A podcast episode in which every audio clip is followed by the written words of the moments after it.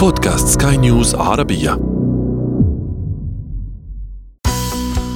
حياتنا.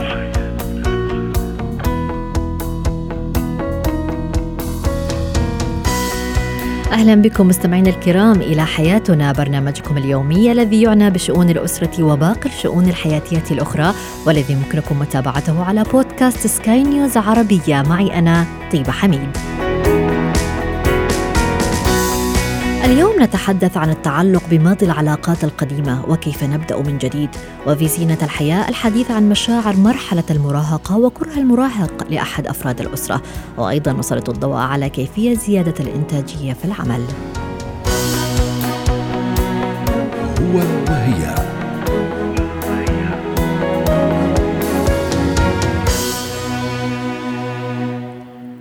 يبقى الشخص عالقا في ظلال وآثار علاقة قديمة له أمر مرهق للغاية ومن الصعب أن يتعايش معه ولفترة طويلة.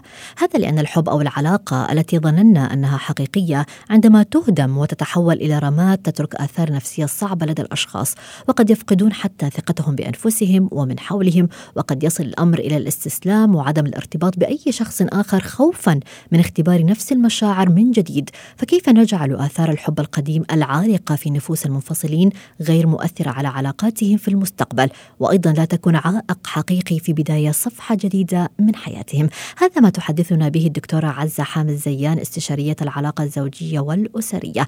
أهلا بك دكتورة عزة معنا ضمن حياتنا. يعني نحن اليوم لا نود أن نتحدث عن المراحل التي يمر بها المنفصلون من مرحلة الاكتئاب والنكران والتقبل والتصالح. يعني هناك من يصل بالفعل إلى مرحلة التقبل وليس لديه مشكلة في الانفصال أو قد يتجاوز فكرة الانفصال ولكن المشكلة تكمن بإعادة بناء الثقة بنفسه وبالآخرين للتخلص من آثار العلاقة القديمة، كيف يمكننا اليوم أن نتخلص من هذه الآثار؟ تعالوا بقى نقول إن مشاعر الحزن ومشاعر يعني تعالي نقول مشاعر الحزن بعد الانفصال. دي مشاعر طبيعية جدا. نعم. وقوتها أو ضعفها أو التعافي كمان منها بيتوقف على حاجات مهمة جدا.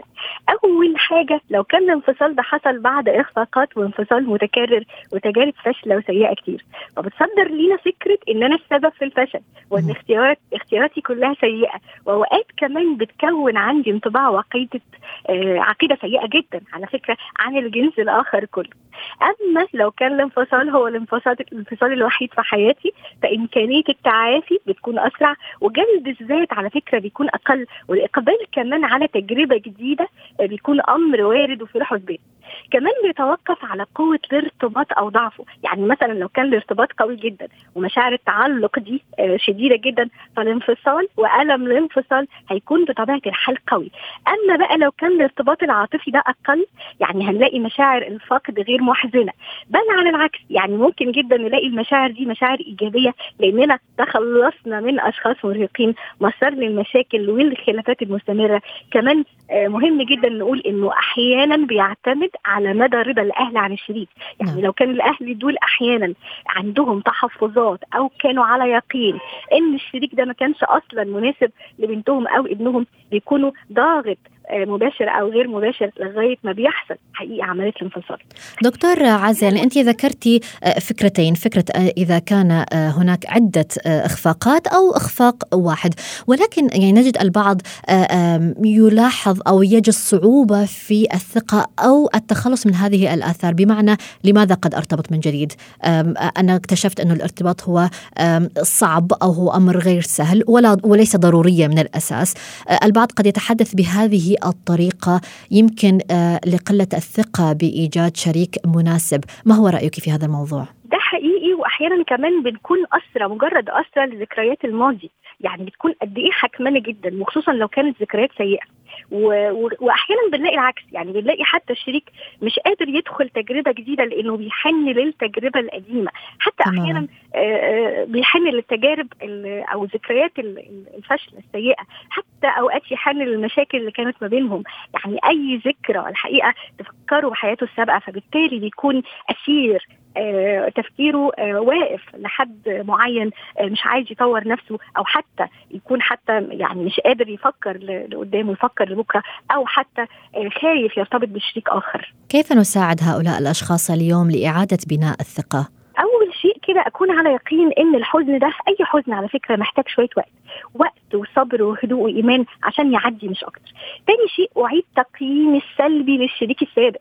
يعني آه، أذكر آه، ما بيني وما بين نفسي وأركز على على صفاته سيئه يعني أقول ده كان عصبي كانت مسرفة كان عنيف آه، كانت نكدية. عشان أتخلص من مشاعر اللوم والتأنيب وجلب الذات وأقلل شعوري بإن القادم أسوأ وإني مش هكون سعيد ومش هقدر أرتبط أو مش هلاقي شريك جديد كويس بعد كده. تاني شيء أدرب نفسي على تقبل الوضع الحالي بقى. أتقبل شعور الفقد والخوف. واسمع واسمح لنفسي كمان ده مهم جدا أسمح لنفسي بالحزن على الشريك ولكن ما بين قوسين لفترة وأتكلم مع المقربين المخلصين أو ممكن طبعا أستشير متخصصين. أكتب مذكرات أكتب يوميات أفرغ طاقة الغضب والحزن. أكون على يقين أني أستحق الأفضل وأعيد تقييم نفسي ولكن بإيجابية. يعني أقعد مع نفسي وراجع قدراتي ومهاراتي وإمكانياتي وإيه اللي أقدر أعمله وإيه اللي ممكن أطور فيه نفسي وأشتغل عليه من جديد. مهم جدا كمان عملية الالحاق يعني أشوف أنا ممكن أعمل إيه؟ إيه النشاطات اللي ممكن أعملها تملى الوقت لو بشتغل أكبر أو أكتر ساعات شغلي أكتشف قدرات جديدة عشان أحد من الإجهاد. وهنا يعني أود أن أقف على هذه النقطة التي ذكرتها دكتورة عزة. يعني البعض بالفعل قد يركز على نجاحاته وعلى العمل وقد ينسى أو يترك موضوع الارتباط من الأساس. طبعا ممكن يعملوا كده ولكن طبعا ده بيبقى الفترة وبعد كده آه يعني أقرر بعد كده إن أنا أرتبط بالشيء الجديد ولكن لما آه أقرر الارتباط بالشريك الجديد لازم أحط مواصفات معينة آه للشريك الجديد. والأهم يكون عندنا وقت كافي كافي ما بين الارتباطين الارتباط القديم والارتباط الجديد. لأن الحقيقة العلاقات الجديدة عمرها ما تكون صحية أو صحيحة لو كانت بتستخدم فقط للهروب من تجربة فاشلة. نعم. والأهم كمان وأنا بحط شروط جديدة للمستقبل. اولا بيكون مناسب لوضعي الحالي مناسب لأطفالي لو كان عندي أطفال أو لأ.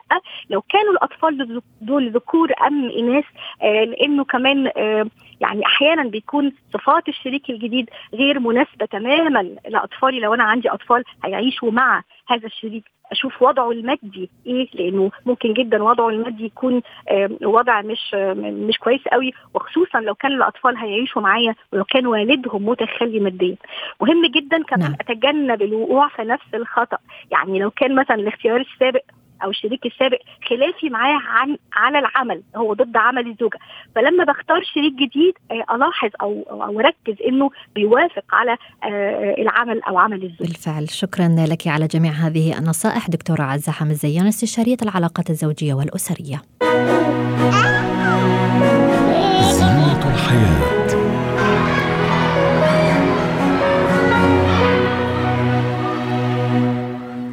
المراهقة مرحلة صعبة خاصة فيما يخص علاقة الأبناء بالوالدين. مرحلة المراهقة كما نعلم هي مرحلة انتقالية تتحكم بها الحالة النفسية المتغيرة للمراهق. هنا قد يقع الأهل في حيرة من أمرهم كيف يتعاملون مع هذا التخبط. قد يصل الأمر أيضا عند بعض الأهل بالشكوى من أن ابنهم المراهق بالفعل هو ابنهم يكرههم أو يكن مشاعر مختلفة لهم. قد يصرح هو بهذا الأمر بطريقة مباشرة أو غير مباشرة أو حتى قد يشعر الأهل بهذا من خلال تصرفات ابنهم. فكيف يجب أن نتعامل مع هذا الموضوع؟ وهذا تحديدا ما سوف نناقشه مع هبة شركس الخبيرة التربوية. أهلا بك أستاذة هبة معنا. يعني بعض الأهل يشتكون ويقولون ابننا المراهق يكرهنا ولا أعرف كيف أتصرف مع ابني المراهق. هل بالفعل يستطيع المراهق أن يكره والديه أو أحد أفراد الأسرة؟ هو في الحقيقة المراهق أو الإنسان عموما لما بيجي يحس بأي مشاعر بيبقى المشاعر بتتحرك في داخلنا في مجموعات وليست فرادى يعني بيبقى حاسس باكتر من شعور. بيبقى حاسس إن هو مرتبط بأهله ومحتاجهم بس في نفس الوقت عايز يستقل وعايزهم ما يتدخلوش في حياته. عايزهم يساعدوه بس عايزهم ما يسألوهوش انت رايح فين وجاي منين. آه معجب بحاجات من صفات أبوه بس آه عايز يبعد أبوه عنه علشان يحس هو بذاتيته وفرديته وشخصيته. فالشعور اللي بتكون كثافته أعلى هو اللي المراهق بيقدر يميزه واللي الاسره بتقدر تميزه. وأحيانا بيكون الشعور اللي كثافته أعلى هو الابتعاد أو الكره أو إبداء النفور من الأسرة ومن الأب أو من الأم. أو أو من الأسرة بشكل عام. وده نتيجة للتقلبات المزاجية الكبيرة اللي بتبقى موجودة في حياة المراهق وجواه. هو نفسه بيبقى مش قادر يحدد مشاعره أو مش قادر يحدد توجهاته. فزي ما قلنا بيبقى يعني أنا دايما بحب أقول إن المراهق ده عامل زي الأرض المحايدة اللي بتجمع كل التناقضات. وممكن في لحظة واحدة يبقى حاسس بالتعلق وفي نفس اللحظة يبقى حاسس حاسس بالرفض والنفور من آه من جوه أسرته. جميل، طب في حال لو صرح المراهق بطريقة مباشره بهذا الكره قد يكون آه لأخوته أو قد يكون لأحد الوالدين. كيف يجب أن نتعامل في هذه الحالة؟ أول حاجة لازم نقول له إن إحنا مقدرين مشاعره وعارفين إن الإنسان ممكن يمر بحالات شعورية مختلفة وإن ده أكيد مش شعور مش شعور ثابت موجود عندك وحاسس بإيه كمان؟ يعني إيه تاني غير الكره ممكن تكون حاسه؟ آه وإن إحنا بنحس بأكتر من إحساس في نفس الوقت ونبدأ نسأله طب إيه اللي محسسك بالكلام ده؟ يعني إيه اللي بيخليك حاسس إن أنت بتكرهنا أو بتنفر من الأسرة دي؟ نبدأ نسمع منه ونشوف وجهه نظره لأن ممكن كتير من كلامه يكون له آه مصداقية وكتير من تصرفاتنا كأهل ممكن تكون آه رغم إن الدافع وراها المحبة الشديدة لأولادنا وحرصنا على تربيتهم فعلا ممكن تكون كتير من السلوكيات آه خاطئة ممكن تكون مدمرة للعلاقة ما بيننا وما بين أبنائنا مثل أي سلوكيات أستاذة هبة؟ زي الأسر اللي عندها الحماية الزايدة. الأم والأب اللي بيحبوا اولادهم قوي بيبقوا عايزين يحموهم من التجارب علشان عارفين التجربة دي هتفشل ومش عايزين ولادهم يخشوا في تجارب فاشلة آه فهم يقعدوا يحموها. مثلا بنتي بتصادق صديقة وأنا عارفة إن الصديقة دي مش كويسة فاقعد أصر عليها من كتر ما أنا خايفة عليها إن هي لازم تسيب الصديقة وأحميها من إن هي تجرب تجربة تدخل فيها جوه علاقة تتأذى جوه العلاقة دي وتتعلم. لأن أنا مش عايزاها تتاذى عايزاها تتعلم من غير اي الم نعم. مفيش حد بيتعلم بيتعلم من غير ما يتالم أو أحيانا الديكتاتورية زيادة عن اللزوم برضو بغرض حماية الابناء وتوفير اجواء لهم. فاحيانا بتكون ال ال الاسرة فيها ديكتاتورية هي اللي بتاخد القرارات. إحنا اللي بنعمل كل حاجة نيابة عن ابنائنا. فده برضو كمان بيخلي الابناء يحسوا بالنفور والكره. لأفراد الأسرة وبيحسوا إن يعني كتير من المراهقين لما بيكونوا في جلسات عندي بيقولوا بنحس إن إحنا كأننا ممتلكات للأب والأم دول. مش بنحس إن إحنا شخصيات مستقلة ولنا حرية في صناعة القرار.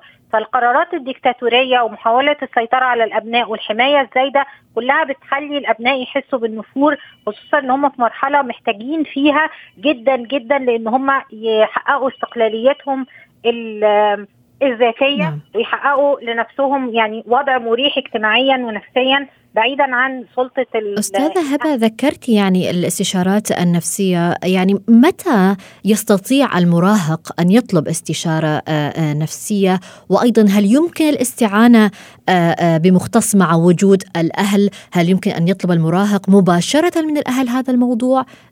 هل لك أن تفسر لنا أكثر؟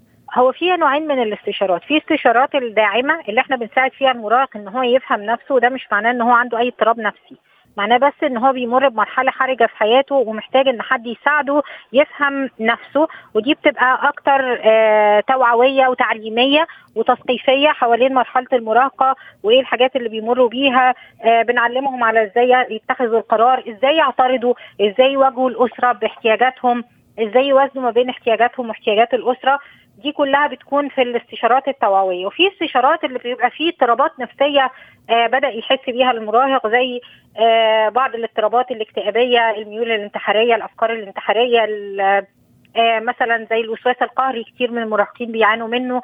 فالاضطرابات اللي بتظهر عادة الاضطرابات النفسية اللي بتظهر في مرحلة المراهقة بتكون طبعا دي محتاجة ان إحنا نراجع مختص نفسي.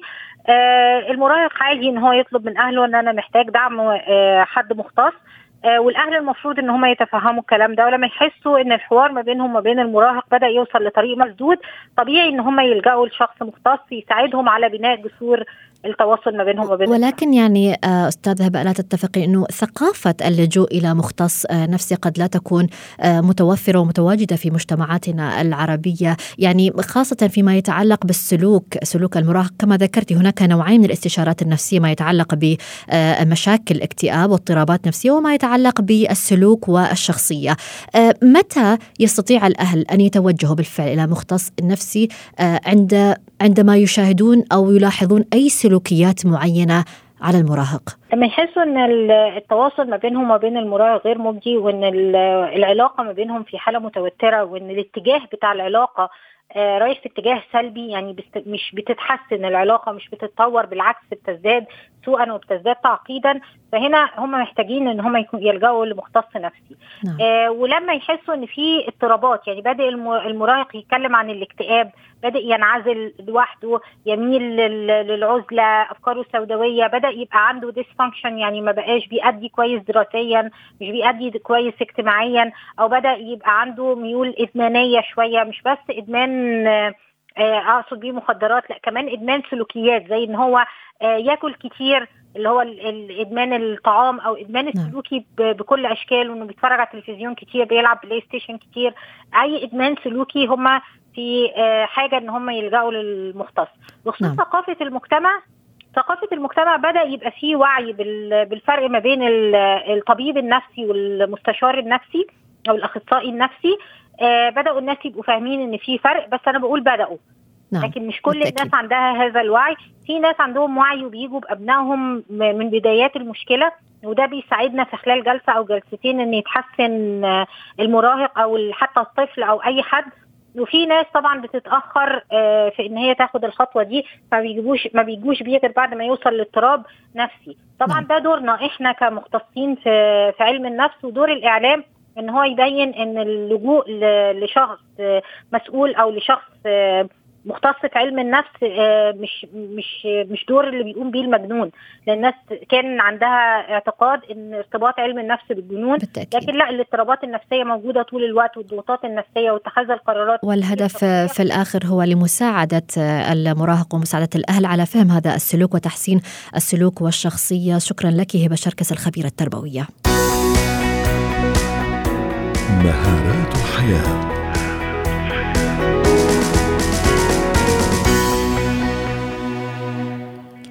هل تجد صعوبة في الحفاظ على تركيزك في العمل؟ هل أيضا تعتبر الحفاظ على مستوى عالي من الإنتاجية خلال ساعات الدوام الطويلة تحديا بالنسبة لك؟ أم لا زلت أيضا غير قادر على الإنجاز والتركيز أثناء العمل من المنزل؟ جميعنا قد نختبر هذه المشاعر في مرحلة ما من العمل أو قد نمر بها بالفعل أثناء العمل ولكن حتى نتمكن من تحقيق النجاح وتحسين مستوى إنتاجية بشكل يسمح لنا بإنجاز كافة المهام اليومية وبفعالية. بالتأكيد تعين علينا إجراء بعض الأمور البسيطة والتغييرات أيضا في الروتين اليومي وهذا ما سوف نتحدث به مع جورجينا إبراهيم مدربة مهارات الحياة. أهلا بك جورجينا معنا ضمن حياتنا. يعني قائمة المهام قد تطول في العمل والبعض أيضا قد يحاول قدر الإمكان إنجاز ما يمكن إنجازه. ولكن قد يفشل في إتمام كل ما هو مطلوب منه. في البداية أستاذة جورجينا يعني هل يجب أن ننتج كل ما هو مطلوب منا حتى لو كان يفوق قدرتنا وطاقتنا التحملية؟ بالنهاية الشغل من البيت إذا نحن عم عم نحكي خاصة عن هذا الموضوع العمل من البيت أكيد يعني منه منه شيء كتير سهل لأنه اسمه بيت يعني بيت محل ما مش بس نحن عايشين لوحدنا بمكتبنا لوحدنا أكيد في غيرنا وكمان يمكن غيرنا كمان عم نشتغل عم نشتغل من البيت فيمكن الوقت اللي بنعطيه رح يكون يمكن آه شوي مختلف أو يمكن طريقة التركيز رح تكون مختلفة لأنه في كثير ديستراكشنز يعني في كثير أشياء بتلهي آه صحيح. ولكن لو تحدثنا في البداية بصورة عامة وبشكل عام على فكرة الإنتاجية سواء كان هذا من المكتب أو من المنزل. هلأ ما في شك إنه قدرة الإنسان بت يعني آه إذا بدك محدودة لمهام معينة. هلأ أكيد نحن كل ما اشتغلنا على مهام معينة. مع الوقت بصير عندنا هالقدرة إنه نعمل هيدي المهام بوقت أقل. نعم. يعني أكيد هيدي بسموها خبرة إنه أنت فيك تعملي هيدي المهام بوقت أقل. ولكن أكيد الإنسان بيوصل لوقت معين إنه إذا عم ينطلب منه أكثر ما هو بيقدر يعطي بوقت معين أكيد هون هذا بنسميه ضغوطات هذا هو الستريس. لما أنت عم ينطلب منك كثير إشياء بوقت كثير محدد أو بوقت محدد يلي هو 8 ساعات أو 9 ساعات أكيد رح نوصل لمحل يمكن رح يمكن ننهار يمكن رح ما بعرف نعمل يمكن صدمات إلى آخره ولكن لازم الواحد يعرف شو اللي بيقدر يعطيه بالوقت المعين لحتى نوعية الشغل ما تكون عم تتأثر يعني ما نكون عم نشتغل بسرعة لنخلص بسرعة ولكن نوعية العمل تكون تكون قليلة. فمش مهم نعم. بس نخلص العمل مهم كمان نخلص العمل بنوعية لأنه إذا النوعية مش منيحة رح نرجع نضطر نعيدها وهون كمان عم نكون عم نضيع وقت وهذا أكيد بأثر على الإنتاجية. وبالفعل قد ذكرتي فكرة العمل من المنزل واليوم هناك بالفعل عدد من الموظفين وفي دول مختلفة عادوا إلى نظام العمل عن بعد. ومرة أخرى هناك أيضا من يعاني إلى الآن من التكيف مع هذا الموضوع ويمكن عم بيكون الموضوع أصعب كمان يعني آه، مع آه، يعني آه، تفشي هذا الفيروس وإلى الآن لم نصل إلى نهاية له. بماذا ننصح اليوم الموظفين لكي يحافظوا على نفس القدر من الإنتاجية بالفعل؟ بخطوات. هو لازم يكون في عنده نوع من الروتين. يعني مثلا كيف نحن بنصحى كل يوم بنحضر حالنا لنروح على الشغل وبنغير ثياب النوم وبنلبس ثياب هيدي يمكن حدا يقول هيدي شغلة منا مهمة بس لا. الثياب يلي بنلبسها بتعطينا إذا بدك هال هالنفسية يعني بنحضر على إنه نحن لا ظهرنا من إذا بدك mood الكسل والقعدة بالبيت ل mood إنه نحن لابسين الثياب كأنه بدنا نبلش أو كأنه رايحين على الشغل. هذه شغلة كثير مهمة أول أول نقطة. ثاني نقطة ضروري مكان العمل. يعني نحن نحضر مكان لنقعد مع اللابتوب نقعد نشتغل. وهون هذا بيخلق كثير تحدي لأنه يمكن الزوج والزوجة عم يشتغلوا من البيت والاولاد كمان عم يتعلموا اونلاين تماما. من البيت. ومش كل ومش كل البيوت البيوت يعني آه، فيها عشر غرف يعني كمان البيوت بتكون أوقات بمساحات ضيقة. فكمان هذا بيخلق نوع من التحدي. ضروري نحدد إنه هيدي الزاوية هي لإلي أنا طاولة لابتوب غراضي لإلي إلى آخره. فهيدي كمان بتخلق جو إنه كيف عندي مكتبي أنا بالشركة؟ هيدا المكتب اللي أنا بشتغل عليه أنا هيدي النقطة هيدي الزاوية محل ما أنا بشتغل بشتغل عليها. وأكيد كثير بيوت تحولت يعني ترتيب الأساس وتقسيم الغرف تحول لأنه فعلا كل العائلة عم تشتغل اونلاين صحيح ولكن حتى مع العمل يعني آه، عن بعد قد نجد هناك مثلا طلبات من باقي أفراد الأسرة. آه، لا تنتهي هذه الطلبات وكأنهم يعتبرون من يعمل من المنزل كأنه في وقت إجازة وهو بالفعل لديه أعمال يعني. طبعا خاصة ما تنسى إنه في كثير اجتماعات بتصير اونلاين في كثير قرارات بدها تتاخذ اونلاين في كثير projects عم تنعمل اونلاين لا القعدة بالبيت منا منا فرصة منا إجازة. بالعكس الناس بتشتغل يعني حتى حتى بالعكس أوقات كيف نتعامل مع أفراد الأسرة وطلبات هؤلاء الأفراد؟ إيه بدنا نعمل لهم نوع من من ال briefing يعني بدنا نخبرهم بدنا نحطهم بالجو بدنا نغير عادات البيت. يعني آه، آه، خاصة الأهل خاصة الأم بدنا نحضر كل شيء بمعقول يطلبوه الاولاد قبل بوقت. قدر الإمكان يعني أنا ابدا ما بحسد الأهل بهالمواقف هيدي لأنه فعلا عم تخلق كثير نوع stress قدر الإمكان نحضر الأشياء اللي هن بدهم إياها أكل شرب درس إلى آخره ونحطهم بالجو مرة واثنين وثلاثة وأربعة لأنه نحن عم نشتغل. يعني نحن مش عم نتسلى أو إنه لأنه ما عندنا شيء قاعدين قدام اللابتوب. طيب هذا فيما يخصنا نحن ك ك كموظفين أو يخص أي شخص يعمل من المنزل. هل على الشركات أي أي مسؤولية أيضا أو أي مثلا أي محاولات للتخفيف من وطأة هذه الظروف التي نعيش بها الآن؟ بالنهايه كمان الشركات اللي هن مدراء الشركات أو أصحاب الشركات ما هن كمان عم يشتغلوا من البيت. يعني هون كمان ما ننسى الناحية الإنسانية على إنه نحن بوضع منه ومنه كثير سهل. ما تنسى إنه في كثير عائلات عندها كمان أشخاص مريضة بال يعني مريضة بالكورونا كمان. يعني هيدي أمور كثير عم بيواجهوها الموارد البشرية كيف بدهم يعملوا هالتوازن بين إنهم يساعدوا الموظفين. يمكن نكون شوي فلكسبل بدوام بساعات العمل. يمكن الأهل بس يناموا أولادهم المساء وأنا بعرف كثير أصحاب لإلي بيشتغلوا المساء. يعني بس الأولاد خلص يناموا بيشتغلوا 8 9 10 بس ليخلصوا الشغل اللي عليهم. طريقة الشغل اختلفت وأكيد الشركات بدها تكون عم تفهم هيدي الظروف لأنه هيدي ظروف مش الموظف اختارها. يعني مش أنا ولا قررت أقعد أشتغل من البيت وعلى مسؤوليتي. هيدي جبرنا كلنا سوا يعني هيدي مجبورين فيها. فالكل لازم يكون عم يشتغل وعم بي إذا بدك عم بيكون نوع من الفلكسبل يعني هيك صحيح. آه شوي آه آه بيتفهم هيدي الأمور. لأنه بالنهاية كلنا بشر وهيدي هيدي مصيبه علينا كلنا سوا مش بس على موظف أو موظف. وبالأخير بالفعل نحتاج يعني للتكاتف والتعاون. للتكيف مع هذه الأوضاع الحرجة التي قد نمر بها. شكرا لك جورجينا إبراهيم مدربة مهارات الحياة. حياتنا.